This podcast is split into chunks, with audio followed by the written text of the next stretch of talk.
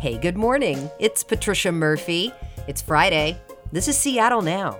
This week, there's a special election with one thing on the ballot social housing. Microsoft is beefing up their search engine to catch up with Google, and the downtown Regal Theater is just like Schrodinger's cat. It's either dead or alive, but we don't know which. Needling editor in chief Lex Vaughn and KUOW arts and culture reporter Mike Davis are here to break it all down. But first, let's get you caught up. New legislation would make it illegal to shut off utilities due to non payment when the temperature exceeds 90 degrees.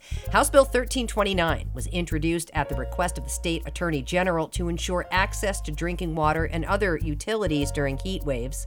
We've had a couple of scorching heat waves in recent years, so planning for the potential is becoming more top of mind. Bill sponsors say access to utilities is just one part of creating safety during extreme weather. A Senate Labor Committee wants to hear from Starbucks interim CEO Howard Schultz about the company's compliance with federal labor laws. Senator Bernie Sanders is now chairman of the Senate committee overseeing health and labor. He, along with 10 Democrats, invited Schultz to testify on March 9th. Sanders says Starbucks is just his first target. He also has in his sights Seattle based Amazon, which he believes has acted illegally against unions. And get out your summer calendar. Seattle's Day In, Day Out Festival is coming back to Fisher Pavilion August 12th and 13th. This year, the festival is going for two days instead of three, with acts like Bon Iver and Leon Bridges leading the lineup. And if you're in the mood for some local bands or DJs, Enumclaw, Acid Tongue, and Mimi Zima will be there too. Well, well, well, if it isn't our old friend Friday. This week, Debora Juarez confirmed the rumors that she'll leave the council at the end of her term. The Seattle Police Department confirmed that increasingly more of us are experiencing crime, especially motor vehicle theft, which was at an all time high last year. And there's a special election next week. We'll talk about the lone issue on the ballot in a minute. Lex Vaughn is here. She's the founder and editor in chief of the Needling, Seattle's most reliable news outlet. Lex, how you doing? Good to have you here. Good to be here. And Mike Davis is here too. He's KUOW's arts and culture reporter. Glad to have you, Mike. Thanks for having me. Yeah. Well, if you haven't already made Valentine's Day plans this coming Tuesday, you can still make a date with democracy. There's an election coming up, and only one item is on the ballot. It's Initiative 135, one of the latest attempts to tackle housing affordability in our region. And if it passes, it would create a social housing authority in the city. The idea to attract people of all income levels to live in a housing development together, which would help cushion the blow of market forces. The idea is very popular in Vienna, Austria. Now, to be clear, if this passes, we won't suddenly have social housing developments in the works. It would lay the groundwork to make this more feasible in the future. So, Lex, I need to ask you do we need a new plan to solve housing affordability at this point? Yes, I, I think this is like a huge step forward. Even if it is kind of uh, Seattle politics, it's like we're basically voting to create a committee. Very Seattle of us, because uh, that's what it is. It's creating like a like a development authority for this. But I still think that's a good move forward because it's like we're saying this is a priority. This needs to be part of our city planning. This needs to be part of our culture that we factor in how people of all economic levels can thrive here because we need all of them here. I can't all be, you know, tech bros that are making 150K straight out of college. That's ridiculous. Mike, like we mentioned, the bill doesn't fund anything beyond a CEO and office space for the next 18 months to give them an opportunity to raise money to make this happen. So basically, right now, what we're funding, like Lex said, is an office to go out there and sell this thing, really. Is mixed income housing a tough sell in this city? The pitch is the buildings are well appointed, so everybody benefits. Yeah, well, we need it. Like I don't I don't think that there's any argument against it. And I agree that it is the Seattle thing to do for uh, the whole city to vote to create the possibility of actually then going and doing something. But something else that is very uh, Seattle is for these types of social housing bills to fail. I think that this is a, a different type of approach. I think that instead of coming to taxpayers and saying, hey, taxpayers, we're going to raise taxes so that we can do social housing, instead, they're trying to put some some pieces in place so that that funding can happen and we can have the opportunity to go out and get funds without having to take it from taxpayers. We need this, uh, period. Like we need thousands of units. And I, I remember having a conversation on Seattle Now. Now, Trish, you weren't there; you were out that day. But we we talked about an algorithm and we talked about the way that rents are rising and people are, are, are looking and pointing fingers and trying to figure out why rent is so outrageous in Seattle. I don't even think that this is just a quote unquote low income problem. I think this is a citywide problem, finding units, finding places to live. So, I mean, if this is the new approach that might actually work, then I'm all for it. One thing that goes without saying is that our current public housing system is really in trouble. Um, it could really use some serious attention, and there, like you mentioned, simply not enough units to house people at this point. There's a housing crisis. This legislation does have some support. Uh, housing provider Solid Ground supports the measure, so does Real Change, and some tenants' rights groups. Has anyone been vocally against it? I mean, I know that there's yeah. some kind of like construction kind of lobby people who obviously would like to just sell more expensive houses and apartments. Obviously, they're against it.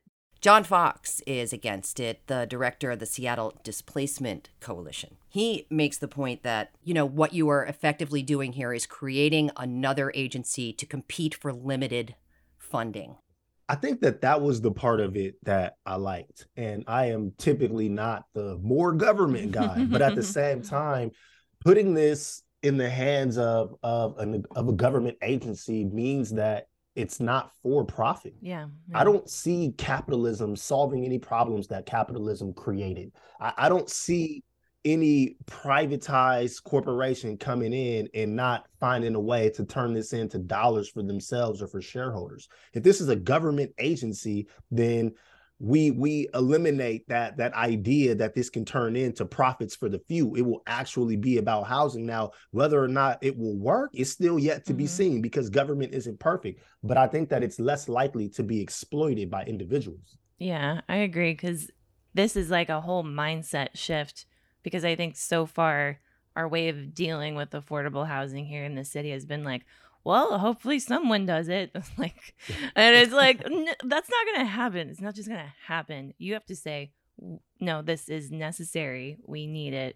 We need to get you know the ball rolling on an intentional effort to make this happen. I like the quote from the Vienna official who says, You can't tell how much money somebody makes by their address. I thought that was a really like in terms of summing up what this legislation is supposed to achieve.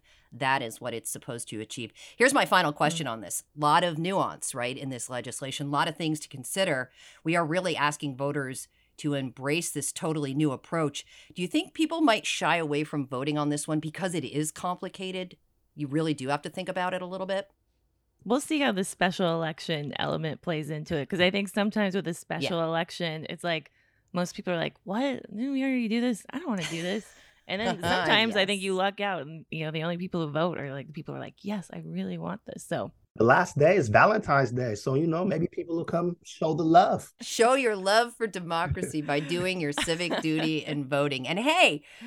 Maybe you could do some research over the weekend on social housing. And chances are, if you're looking anything up on the internet, you're using Google.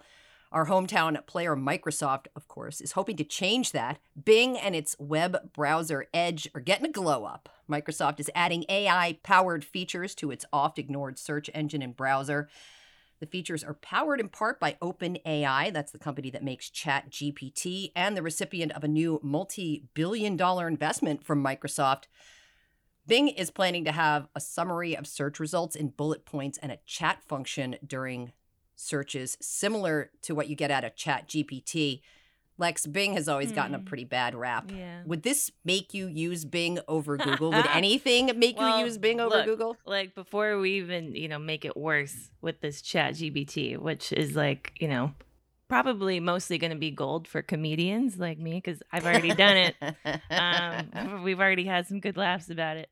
Uh, the only people who use Bing are people who work at Microsoft, people who are contracted by, by Microsoft, and people who don't know how technology works and just leave the you know settings on their you know, computer. They don't know how to change it. so I don't think this is going to make anything better or worse. It's probably going to make it worse. Mike, KUOW runs on Microsoft tech, including Edge. So I should, I should be careful how I how I answer this because yeah, I had to I had to Google what Bing even was. I don't think there's anything that could get me to use Bing. I, I just no, no, thank you. Um, I I am I'm impressed by OpenAI and, and their software and, and what it's it's been able to do. It's still not perfect. Um, I think that I'm not as afraid of of the whole AI revolution as I was. I, I'm in the middle of a story on chat gpt i got like nine voices on this story. I got so many different perspectives. A lot of them came from people who have been using chat gpt for years. Like this this is the third version. They they had previous versions that just weren't as good. And i think really i mean AI is here, and, if Google and Microsoft are going to put all of this money towards it, then I, don't really see it going away. But I don't think that we're going to launch into like a, a sci-fi thriller anytime soon. I think that the the machines still have to catch up. I've spent some time talking to Chat GPT. You know, it's cool. We we we've had some conversations. We've gotten real acquainted but I mean, it's it's it's limited to us, right? Like it's it's just scraping the internet and pulling information and repackaging it and giving it to you. So it's not coming up with anything right. it's more fresh. of a text just, predictor than an actual it's, intelligence. Exactly. So you know, I don't know. I just I think the idea that Microsoft has with their search engine will probably be the future. And I think that at some point Google will get on board and have their own version, and then they I'll probably do. use that version. They do. Cool. Okay. Google did release its own AI chat bot this week named Bard. Hmm. Uh, it was a pretty rough rollout, apparently. From what I'm reading, it was inaccurate. So back to the drawing board with Bard. I have a question to you guys as reporters. Like, how do you feel about AI like this possibly basically lifting your reporting? You know, yeah. your work that, was... that, you know, you need to get paid for. You um, say this um, like our yeah. stuff isn't lifted now. Yeah, I mean, but it's going to get so much worse. yeah, it's going to get a lot easier to do that. And yeah. I think that, you know, in that way you have to work to protect yeah. the sources of your information from being mangled out there in and, an AI chatbot world. Yeah. And it's going to happen. Yeah. like yeah. It, it's going to happen mm-hmm. and um, I, I, actually spoke with a copyright lawyer until until some of these cases and lawsuits actually make it to the Supreme mm. Court it's going to be like wild wild west in yeah. a lot of cases for for ai for a while i think the thing that makes me not as worried as i was coming in is just the fact that i have the ability to think and i have the ability to create and ai can take things that i've already created and, and try to mimic but an ai can't do what i do ai yeah. is not going to come to this microphone yeah. and have a human conversation with you i think so I don't know. I'm just not worried. I think it, will be a tool. I think we'll all start using it. We'll all find uses and functionality for mm-hmm. it, and it'll be here for a time. And it might fizzle out. It might grow. I think we'll see. Yeah. yeah. ChatGPT is not going to do this podcast like we are. That's right. Yeah. It, That's right. also, capitalism. Capitalism is going to happen. Right now, open AI is free. We can all get on it and we all have access and mm-hmm. everybody can but use it. Just wait until it. the money yeah. gets involved. Pretty soon, mm-hmm. everybody's not even going to be able to use these things. One thing you said, Mike, super true. Everyday life is changing. All right, now to one of Seattle's latest mysteries. What's up with the Regal Meridian in downtown, man? Last month, Insider reported that Regal's parent company, Cineworld, was filing for bankruptcy. It listed the Meridian as one of the 39 locations closing down. Now, employees at the theater insist they have renegotiated their lease. They're going to stay open for business. This, according to Chase Burns, the editor of The Ticket. Mike, you have been on this story. What's the latest? It just depends on what you want from me, Trisha. You want me to wear my journalist hat, or do you want me to come be Mike Davis? I think I can do both. I think your journalist skepticism is important right now. Uh, so my journalist skepticism is is this: you had you had Insider, the Seattle Times, and KUOW all report that that Regal Theater is going to close if that theater was in fact going to open, who would it benefit the most to do a press release to say, hey, we're not going anywhere? Hey, you got two of the biggest newsrooms in the city that said we're closing down. No, we're I think that they would do that. I think that that would be more likely than these employees because they told us the same thing. I'm just Mm-hmm. I'm not ready to make an, a report Mhm. based on employees being told by their employer that they're not going to shut down. Absolutely not. I mean, for all I know, if we're speculating still, the employer just they might not want everybody to quit and go get I'm new pretty jobs sure that's the case. and you know, so I Yeah. so for me, for me, here's where the reporting is Yeah. for me. I've reached out to Regal for comment. I've gotten nothing. I've reached out to Cineworld for comment. I've gotten nothing. I've reached out to building management to ask if the lease has in fact been renewed. I've got nothing. So until I hear something from from one of them from that level of authority, I'm gonna lean on my reporting that says that they're gonna close. And if I'm wrong, I'm gonna celebrate being wrong, and I'm gonna go down there and see a movie hmm. because that would be a great instance to be wrong. But until I, I I see a press release or somebody reaches out to media, I wouldn't report that. All right, you know, you heard it here first. The skepticism from Mike Davis definitely on the case.